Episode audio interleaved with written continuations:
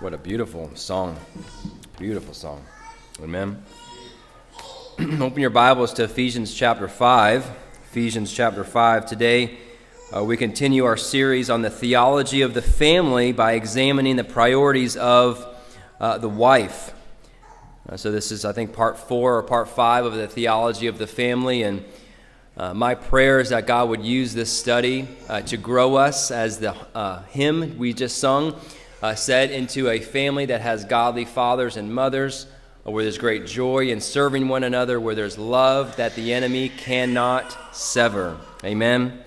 So, Ephesians chapter 5, I'm going to read verse 22 verse, through verse 24. Hear the word of the Lord. Wives, be subject to your own husbands as to the Lord.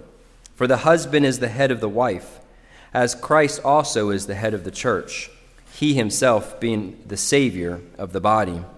But as the church is subject to Christ, so also the wives ought to be to their husbands in everything. Let's pray together.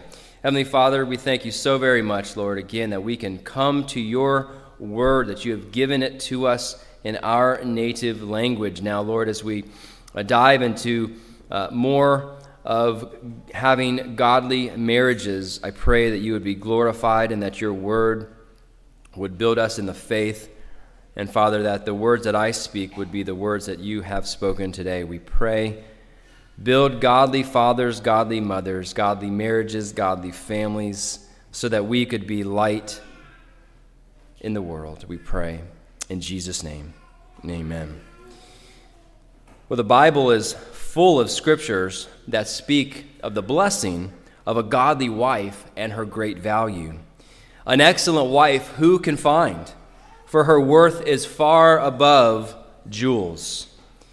The heart of her husband trusts in her, and he will have no lack of gain. She does him good and not evil all the days of her life. He who finds a wife finds a good thing and obtains favor from the Lord. House and wealth are an inheritance from fathers, but a prudent wife is from the Lord. An excellent wife is a crown to her husband, but she who shames him is like rottenness in his bones. The Bible also likewise shares truths about living with an ungodly, contentious, and rebellious wife. It is better to live in the corner of a roof than in a house shared with a contentious woman. Proverbs 24, 25, 24. It is better to live in a desert land than with a contentious and vexing woman. Proverbs 21, 19. A constant dripping on a day of steady rain and a contentious woman are alike. He who would restrain her restrains the wind and grasps oil with his right hand. Proverbs 27 15 to 16. You know, it's often said if mama's not happy, nobody's happy, right? While there's some truth to that, I think that statement could only represent sometimes a superficial or a temporary happiness. The more accurate statement would be something like this If mama is content with and joyfully walking in submission to Christ by fulfilling her spiritual duties in marriage, while the husband sacrificially loves her wife as Christ loves the church, everyone is happy. Martin Luther said of marriage, quote, There's no more lovely, friendly, and charming relationship, communion, or company than a good marriage. And what Martin Luther meant by a good marriage is a marriage that's founded upon the rock. Amen? Our marriages only become lovely, charming, flourishing as we grow in our roles in our marriage according to the Word of God. So, last week I preached on the theology of marriage and sort of gave a, a high overview of what the Bible teaches about marriage. And, and this week, and then in subsequent weeks, we're going to dive into the roles and duties uh, of the husband and of the wife. And my encouragement to you is that you listen to much of what the Word of God says, and the message has to do with your role. Uh, take copious notes and listen lightly to the messages about the duties of your spouse. Why do I say that? You have enough to focus on in terms of fulfilling your own role than to worry about what he or she is doing or not doing in her role. So focus on what God has in store for your role. Amen. And I want to give you a reminder. Part of the reason, and one of the main reasons why um, we paused our teaching from the Sermon on the Mount to go into the theology of, of the family, uh, is that Satan is seeking to destroy families. He's uh, seeking to destroy uh, the institution of marriages, uh, uh, of marriage. And he's seeking to destroy marriages. He wants to destroy the institution, but he's also seeking to devour and destroy marriages. Brothers and sisters, if you are believers and you are seeking to walk with Christ, you must be warned and you must know that Satan, your adversary, is seeking to destroy your marriage. He would love nothing better than to see your marriage fall apart and be destroyed for the sake of his kingdom. You must be on guard, be warned. And so, this this message and these messages are so that we can take heed lest we fall. Because marriages that destruct don't happen overnight. It's a slow process to build a godly marriage, and it's a slow process for a marriage to be destroyed. And he is bent, the enemy, on destroying your marriage. So, as we lay out the husband and wife duties, I first want to build upon the foundation of marriage, which I laid out last time a bit, but just as a reminder, marriage is a monogamous, holy relationship between one man and one woman. The husband and the wife are both image bearers of God. When they come together, they become one flesh. And as Peter says in 1 Peter chapter 3 verse 7 that they are co-heirs together with Christ. Uh, not only are they one flesh, husband, wife, they're also brothers and sisters in Christ. Uh, so their spiritual standing, the husband and the wife have the same spiritual standing before God in Christ. Galatians 3 28. At the same time, God has also blessed mankind with distinct roles within marriages. Husband is the head, and wife is the helpmeet. The woman, the Bible says, was made for man. And that's fallen out of popularity these days, has it not? The effects of secular humanism and the effects of feminism has not only, uh, not only twisted our culture's view of marriage and our culture's view of headship within the marriage, but it's also affected the church. You have so many churches, not just liberal, apostate churches, but you have many so called evangelical uh, churches that don't teach the great truths of the Bible that God has declared in His Word when it comes to uh, man and a woman, uh, same spiritual standing, yet God gives each distinct roles. Okay? And many, many messages on this uh, tend to be something like this uh, 45 minutes of qualifications and sort of dancing around the topic of roles within the marriage, and then just a small snippet of what the husband's role is and what the wife's role is. Not much mention of God giving the, the headship role to the husband and God giving the helpmeet role to the wife. Okay? But if you know me, you know I don't mince words. So I'm going to preach the word of God as it's declared within the Bible today. So I'm going to cover the wife's duty within marriage. It's important that we're always reforming in this area. We cannot underestimate the effects that the culture has upon our beliefs when it comes to everything.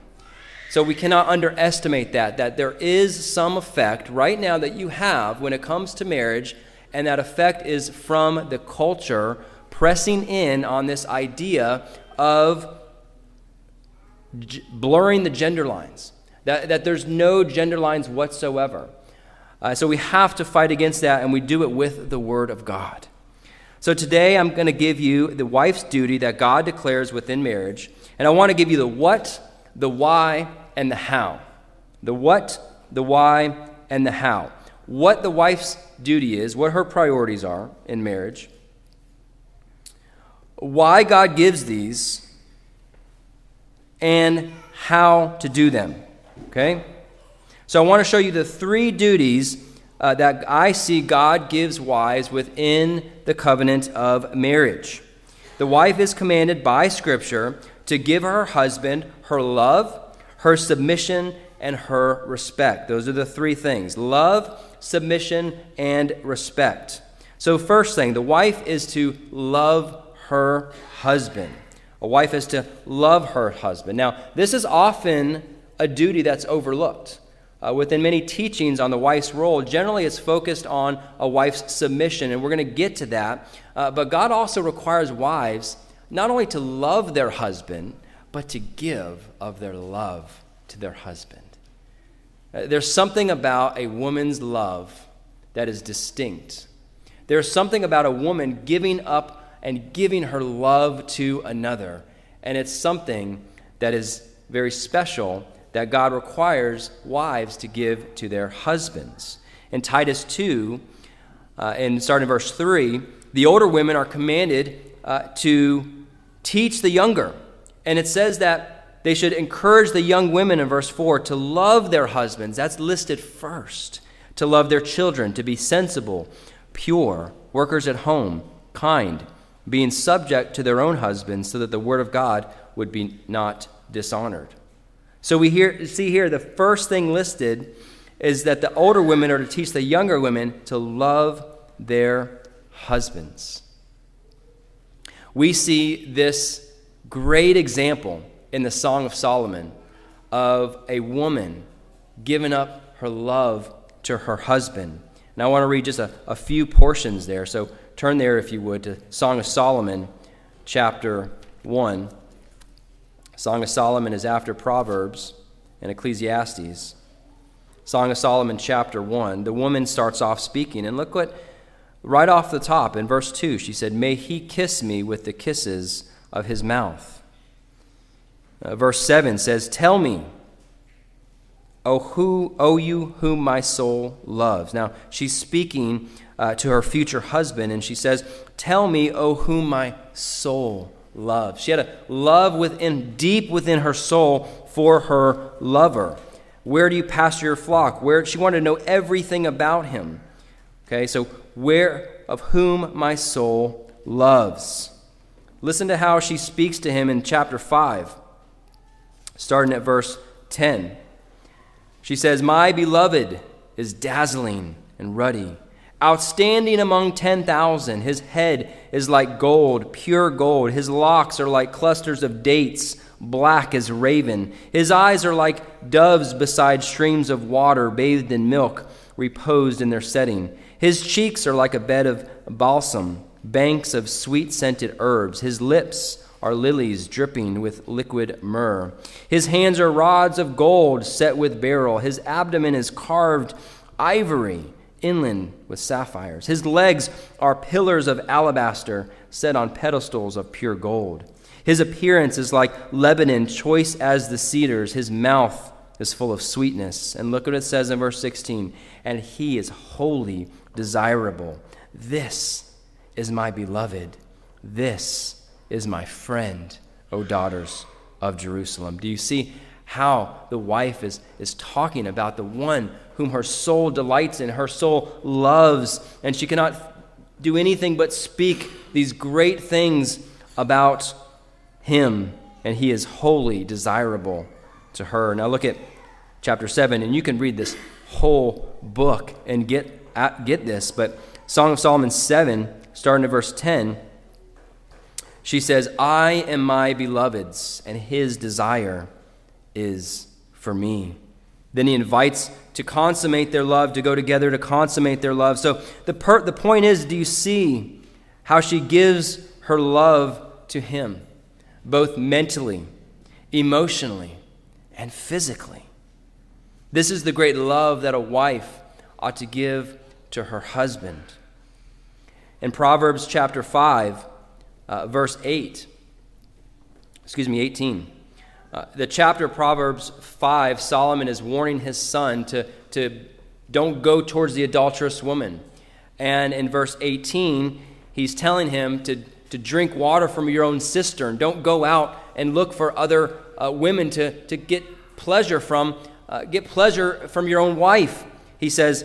And then in verse 18, he says, Let your fountains be blessed and rejoice in the wife of your youth. As a loving hind and a graceful doe, let her breast satisfy you at all times. Be exhilarated with her love. Now you may think, well, that's a passage for men, right? No, it's actually a passage for men and women because look at what the text says in verse 19. It says, Be exhilarated with what? With her love. Ladies, this presupposes that there's love being drawn towards the husband for him to be exhilarated with. If there's no love being given to him, how can he be exhilarated with it?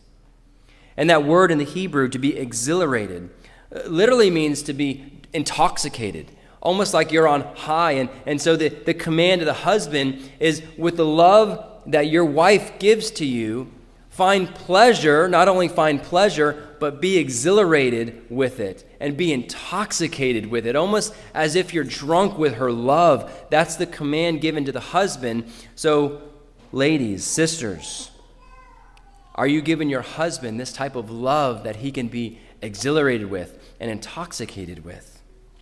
Dear sister, love your husband. Love him in such a way where he feels exhilarated by your love. Love him in the way you speak to him. Love him in the way you speak about him. Love him in the way you look at him. Love him physically. Love him emotionally. Give yourself wholly to your husband. Open up your heart to your husband. Do not close it off. It's easy as years go by in marriage uh, ladies, to, to close off your heart and grow cold to your husband, but you are uh, not only encouraged, you are commanded in Scripture to open up your heart to him and do not close it off. Luther again once said, quote, Let the wife make the husband glad to come home, and let him make her sorry to leave him. Catch that? Your love should be such, uh, such a love for your husband so exhilarating that he is saddened when he goes to work or when he has to go away, and vice versa. He also said, quote, "The Christian is supposed to love his neighbor, and since his wife is his nearest neighbor, she should be his deepest love." Well, same goes with the wife. Since your closest neighbor is your husband, ladies, your husband should be your deepest love. Love him in such a way, dear sister, that he dreads leaving for work. And love him in such a way, dear sister, that he can't wait to come home from work.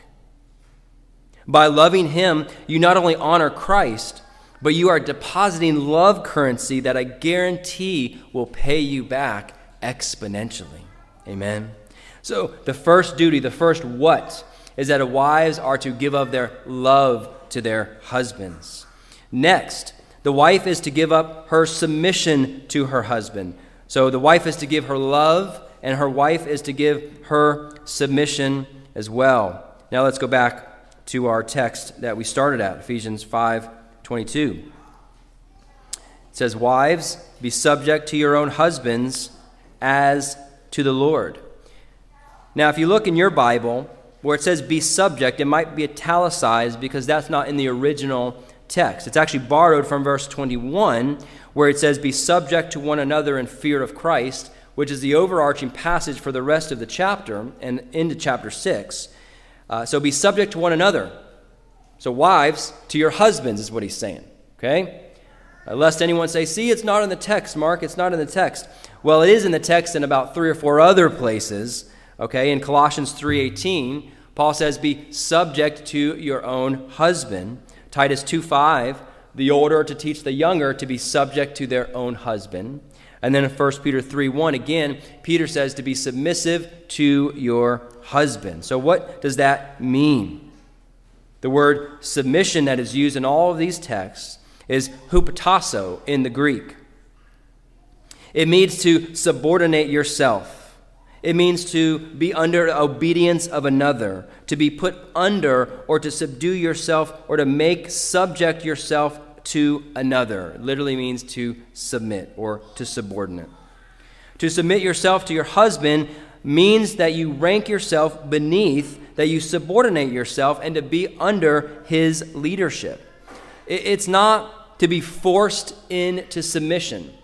Uh, husbands are never called or commanded to force their wives to be into submission. The word is actually telling the wife to submit yourself unto. It's a voluntarily submit. It's a volunteer. It's a voluntarily submission. Okay, that you are to submit yourself to, not be submitted. Does that make sense? Now, in the text, in Titus two five and 1 Peter 3:1, there's a word that's added between submit and husband where it says to submit to your own husband. To submit to your own husband. Now, this tells us two things. First, it reflects ownership. Remember what I said at the beginning? There's no distinction in our spiritual standing before God. Uh, wives, husband are all in Christ, are all the same in Christ, yet God gives roles for the husband and roles for the wife. Okay? But there's an ownership. That means, ladies, your husband is yours. As, as it says in Song of Solomon, I am his, and he is mine. And as Paul said to the husband, that your body is not your own, but it's your wife's, and vice versa.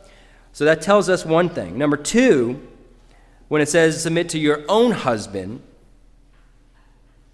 is that you are to submit to your own husband, not someone else's husband. And you're required to submit to one man, and that is your husband. Not to all men everywhere, to one man, your husband. You know, we live in a world where women are applauded and celebrated when they are excelling in submitting to other men other than their husband, i.e., the workplace. Women who will work 40 to 60 hours per week in the home, climbing the corporate ladder, submitting to another woman's husband, and they're celebrated, they're commended. However, let that same smart, hardworking, and beautiful woman submit to her husband, manage the home, work from home, school her kids, and it's marked by the world as oppressive, slavish, and downright cruel. This disdain upon biblical womanhood starts early in young ladies. Now, you know what I mean by if you've been in the workplace long enough, you, see the submission that happens. it's, it's natural you have a manager. You're to submit to that manager and you are to do the things that pleases him uh, or her. Okay? You want that done? I do it, right? But you take that same type of submission and take it in the home place and now it's all of a sudden it's slavish, it's cruel. And we see this disdain very young with young ladies. What are young ladies constantly asked when they're growing up? So, what do you want to do when you grow up? Okay? God forbid they say, Well, I want to get married. I want to submit to my husband, have kids, be his helpmeet, stay home, raise godly seed for the next generation, do the things that most of our culture is not doing and maybe save our country. I don't know, you know. Uh, the reaction usually is something like this Well, well, yeah, but what do you want to do? They're assuming that staying home, managing the home, submitting to their husband, putting in the long hours, hard work, and the demands and the blessing that that role entails is somewhat of a secondary thing, right? It should be primary. And, that type of mentality is, demeaning to biblical womanhood. It's demeaning to the Word of God. And it's demeaning to God's design of the family. Now, when the text says to submit to your own husbands, again, you're to submit to one person, one man, and that's the man that you choose or have chosen to be married with. So wives are required to submit themselves to their husband. Now, what extent are wives to submit? What is the extent that wives are to submit? Well, let's look at our text, verse 24. But as the church is to uh, subject, sorry, but as the church is subject to Christ, so also the wives ought to be to their own husbands in everything. I can't get around that text. That word in the Greek is all, pause. It means all.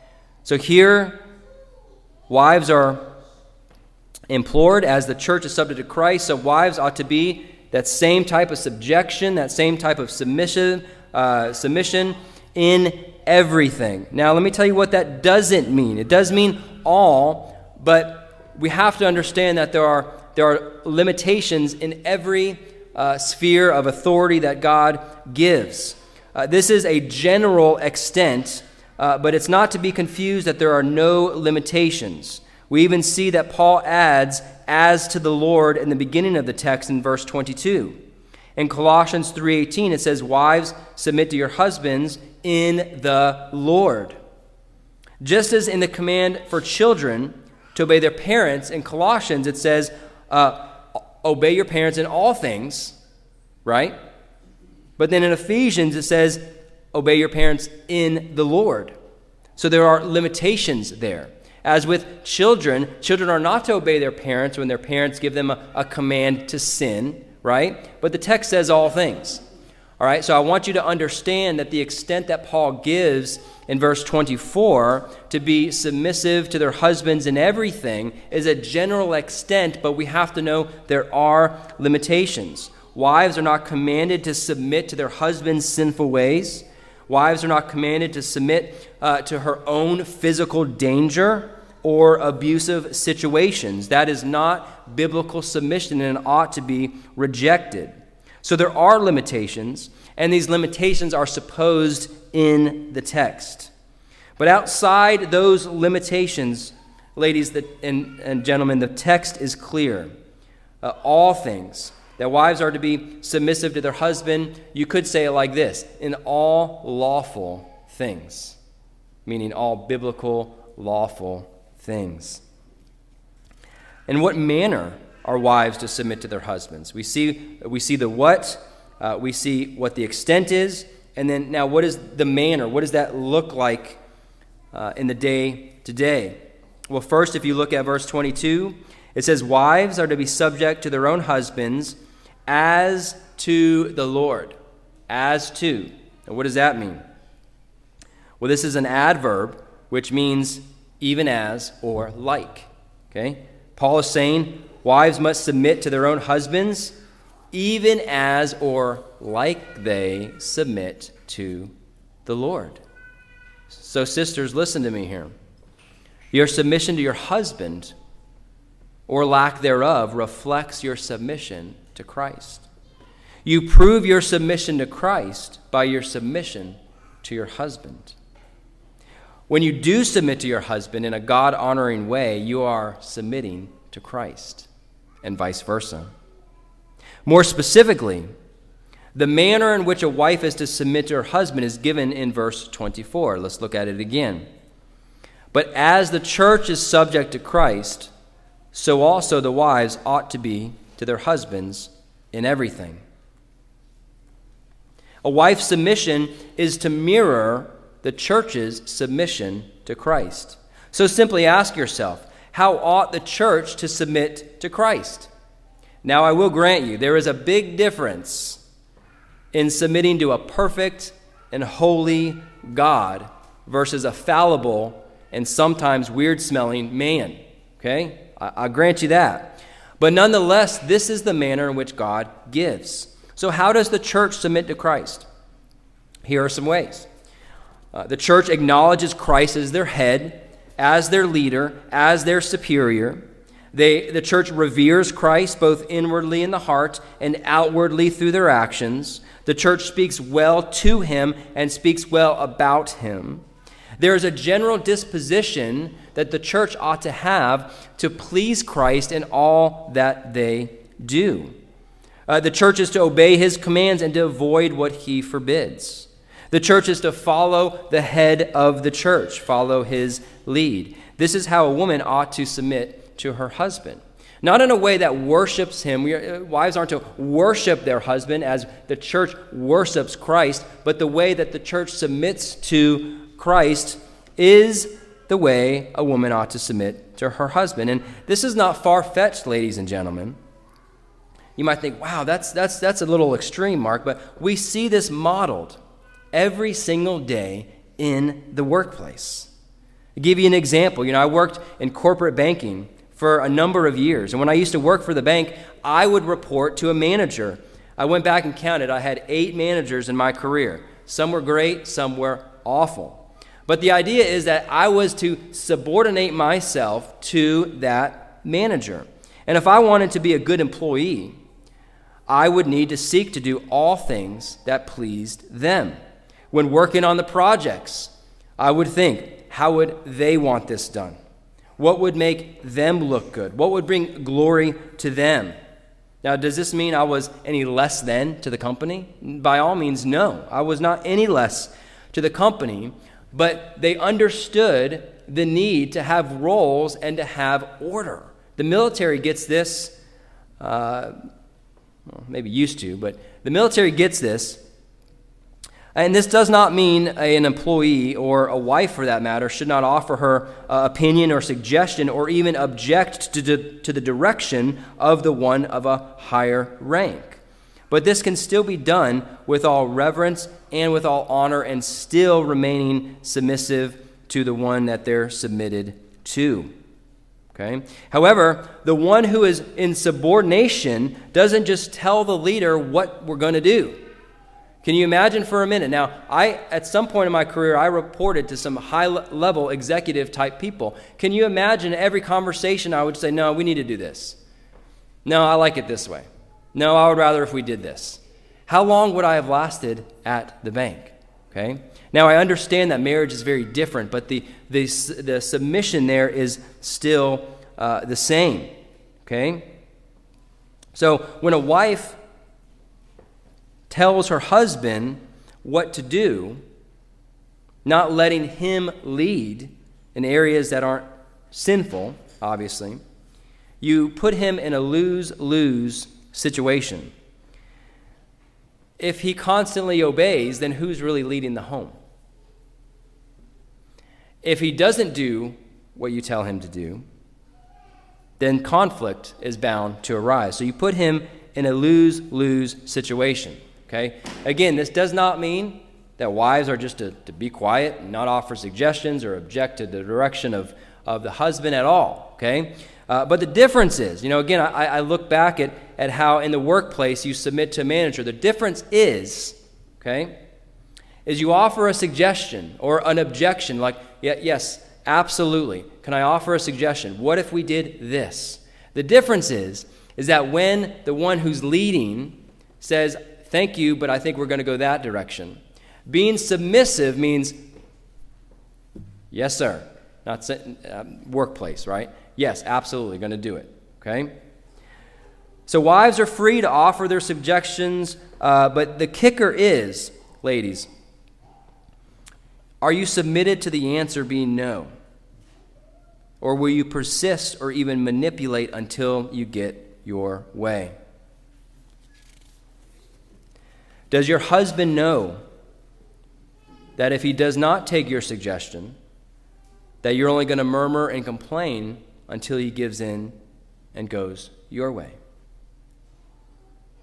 And if you do go along with his decision and it fails, how is your, what is your response?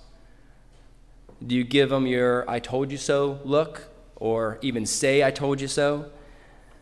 Ladies, I know this is hard, but that is not submission. That is not submission. Instead, if it's not a sinful thing, let your husband lead. Because guess what? At the end of the day, the burden's on him. He stands before God for the well being of his family. The burden is on him. So if it fails, it's on your husband. Okay? That should give you some freedom. That should make you feel free, right? If you struggle with this, maybe for a season you keep your suggestions to yourself and let your husband fail for a little bit. And then maybe he'll wise up and start asking you for your wisdom. When a wife gives her submission to her husband, she seeks to please her husband. She seeks to help him where possible, to support him, and to be his helpmeet. And most importantly, she brings glory to God. So, ladies, you're not submitting to your husband because he's such a great person. Uh, we're not. Okay? You're not submitting to your husband because he's so perfect and great and is such a such an esteemed person. No, you're submitting to your husband because you're honoring and submitting to Christ. And the Bible says, whatever you do, do it all for the glory of God. And I think one of the things I think struggles within marriages is the idea of.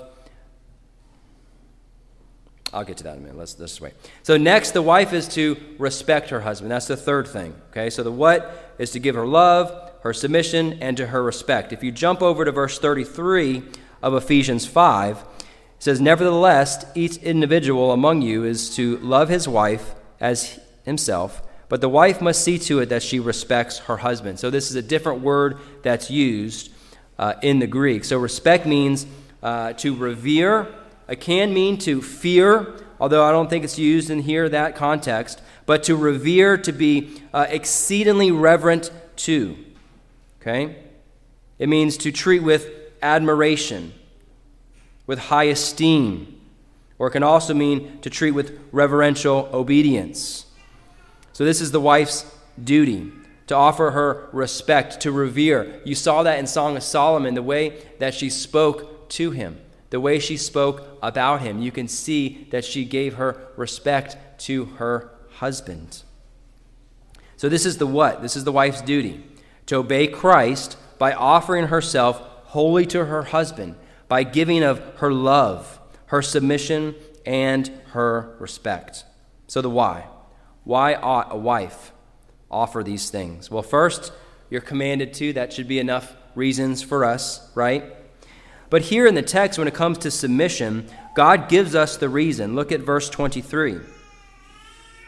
After the command to be subject to your own husbands, verse 23 says, For the husband is the head of the wife as Christ is also head of the church. So the word there in the Greek for literally means because, because of, or since. It actually is giving us the reason very clearly. So these are one of the reasons why a wife ought to submit to her husband. And this is why Paul says in Colossians 3:18, "Wives be subject to your husbands as is fitting to the Lord." So here it says, Be subject to your husbands because or since the husband is the head of the wife, as Christ also is the head of the church. That's the reason. And that's why Paul says it's fitting. Ladies, it's proper.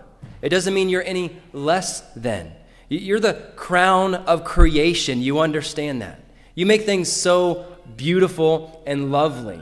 Okay? But this is the reason because God made the husband the head of the wife and made Christ as Christ is the head of the church.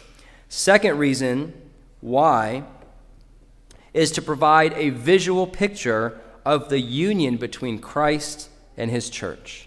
We see that in verse 24. As the church is subject to Christ, wives are to their husbands. So, wives, when you're given of your love and your submission and your respect to your husband, you are giving a visual picture to the world of the gospel. You're giving a visual picture to the world of the union between Christ and his church. Next, uh, another reason is to win over husbands who are disobedient. 1 Peter 3 1 through 6 says, In the same way, you wives, be submissive to your own husbands, so that, there's that word in the Greek, because, since, so that even if any of them are disobedient to the word, they may be won without a word by the behavior of their wives, as they observe your chaste and respectful behavior. So, this text can be referring to an unbelieving husband, but also to a believing husband who may be wayward in his actions, his thinking, or his leading, or lack thereof. It says to be submissive to your own husbands, so that if any of them are disobedient to the word, then you can win them over by your behavior. Now, when it comes to a wife's submission, there's generally two responses, okay? Two problems arise when this command is impressed upon Christian women. I want to address those. You either get one or two responses. Either ladies completely rebel against it and seek to rationalize the command away, either by their own pragmatic thinking or by the twisting of Scripture. It goes something like this Yeah, I just don't think that's fair, and, and, and I, am not going to do it. I, I, why do I have to be the one to submit? Okay, that's just totally rebelling. Or, yeah, you know, okay, but if he doesn't do such and such, or if he's not such and such, then I'm, I'm not going to submit. Again, we're not talking about sinful things, okay? Set, set those aside, all right? Women are never commanded to sin, uh, to submit in sinful or abusive situations, okay? Or, yeah, but the Bible says we're all equal in Christ. How many times you heard that? We're all one in Christ, so I don't have to submit. The other response is generally, and what I think most here, is that wives really do seek and want to honor Christ. They want to offer their submission in the way God commands, but constantly fails and fights the flesh daily. And I believe that's probably most of you here today. There seems to be something inside of the ladies that kicks against this. That almost almost feels natural just to fight against the idea of offering your submission to your husband. The root of this issue is the same, whether uh, there's complete rebellion against it or just the constant fighting of the flesh. And the root of the issue is in Genesis chapter 3. Turn there quickly with me. The sin struggle for you to be subject to your husband, if you didn't know, is actually part of the curse. Genesis chapter 3, verse 16. To the woman he said, I will greatly multiply your pain in childbirth. In pain you will bring forth children. Yet your desire will be for your husband, and he will rule over you. So, where God says to the woman here, your desire will be for your husband, that doesn't mean a desire in a good way. I want you to understand. That was there before the fall. Okay, they were perfect, they were sinless. It wasn't that, oh, you're going to just love your husband. That word desire in the Hebrew uh, literally means to overtake. The word is used in the very next chapter where God warns Cain that sin is crouching at the door, yet it desires to have you. Same word in the Hebrew. The word means to take over, to take control. So you have to understand that part of the sin curse on the woman is that she would seek to usurp her husband's role. The fall of mankind brought a distortion of the wife's proper submission and also a distortion of the man's proper headship. We'll get to that next time. It says he will rule over you, not in a good leading headship way, but he would seek to lord it over. And that's the, uh, the flesh draw for the husband. So, how do you counteract that? How you battle your flesh against that that seems to be averse to the very task that God would have you to do? Well, some practical measures. You must be filled with the Spirit of God. And that is actually the theme of where this is in the book of Ephesians. Uh, in chapter 5, just before the text in verse 18, he says, Do not get drunk with wine, for that is dissipation, but be filled with the spirits. If you study the text, that's actually like the overarching theme for the rest of the chapter and into chapter 6 is to be filled with the Spirit of God. And those who are filled with the Spirit of God can then fulfill their duties within the family. Spirit filled wives subject themselves, are submissive to their husband. Spirit filled husbands lead and love their wives. Spirit filled children obey their parents. And to be filled with the Spirit of God means to be filled with His holy word. So you want to battle against the flesh that, that seeks to, uh, to uh, fight uh, submission to your husband. Be filled with the word of God. Next, look unto Jesus as your example. Jesus, who was fully God, fully man, submitted himself to his parents when he was a child, Luke 2:51. Then as a grown man, he submitted himself to the Father. The second person of the Trinity wholly submitted himself to the Father. There are many texts where he came and he said that he did not to do his own will, but him who sent me. He submitted his will to the Father's, not my will, but thy will be done. Was Jesus, the second person of the Trinity, any less equal than God the Father? No. They were equal in essence, but they had distinct roles. And Jesus submitted himself to the Father. This provides us an example in how we are to submit to authorities whom God has placed in our lives. We're all under authority. We are all to submit to different authorities.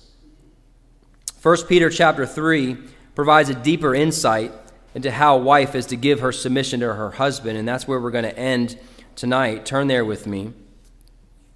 1 Peter chapter 3.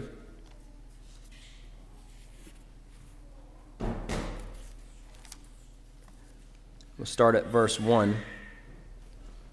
In the same way, you wives, be submissive to your own husbands, so that even if any of them are disobedient to the word, they may be won without a word by the behavior of their wives as they observe your chaste and respectful behavior. Your adornment must not be merely external, braiding the hair and wearing jewelry or putting on dresses, but let it be the hidden person of the heart, with the imperishable quality of a gentle and quiet spirit, which is precious in the sight of God. For in this way, the former times, in former times, the holy women also, who hoped in God, used to adorn themselves, being submissive to their own husbands, just as Sarah obeyed Abraham, calling him Lord, and you have become her children if you do what is right, without being frightened by fear. Here we see an example of holy women in former times, it says, such as Sarah. In verse 5, it says, In this way, these holy women used to adorn themselves, being submissive to their husbands. Well, in what way? Well, it says in verse 2 by being chaste, by being respectful, and that they were adorned with the hidden person of the heart, with the imperishable quality, it says, of a gentle and quiet spirit, which is precious in the sight of God. A loud, argumentative, boisterous woman is not portrayed in a positive light in the Bible. Proverbs 7:11 and 9:13. So it was in this way Peter speaks of godly women in former times who hoped in God, used to adorn themselves, being submissive to their own husbands. And he gives a specific example in Sarah. It says, as Sarah called him Lord. Now, that's, that's lowercase l. That doesn't mean she worshiped him, but revered him and respected him and honored him and placed herself in submission to Abraham. As we are all sons of Abraham through faith, ladies, you become Sarah's children when you do what is right. Now it says at the end of the verse 6, it says, doing what is right without being frightened by fear. Now, where did that come from? Well, if you're honest with yourself, ladies, there's a fear you struggle with. That if you submit the way God requires, your husband might take advantage of that. Or maybe it might lead into a situation where you are, in fact, being suppressed, oppressed, or even abused. Well, there's two ways I want to answer that. First, if your husband is saved, You can see the sanctification in his life. Trust God and trust the Holy Spirit to work in his life. That as you wholly submit to your husband, God will work in his life to love you as Christ has loved the church. Second, your husband, ladies, is required to submit to the authority of the local church. Myself and other godly men here will hold your, wife, your husband accountable. If your husband is in open and unrepented sin, you, as a sister in Christ, must approach him. And if it's a scenario where you fear approaching him in his sin, then you are to come to the elders of the church. Husbands, here it's vital for you to submit to the local church. We use church membership to do so. You are not an island. And listen to me, men. You put your husband's well being at risk. You put her heart at risk by not submitting yourself to the local church. Who else does your wife have to go to if she can't go to the local church?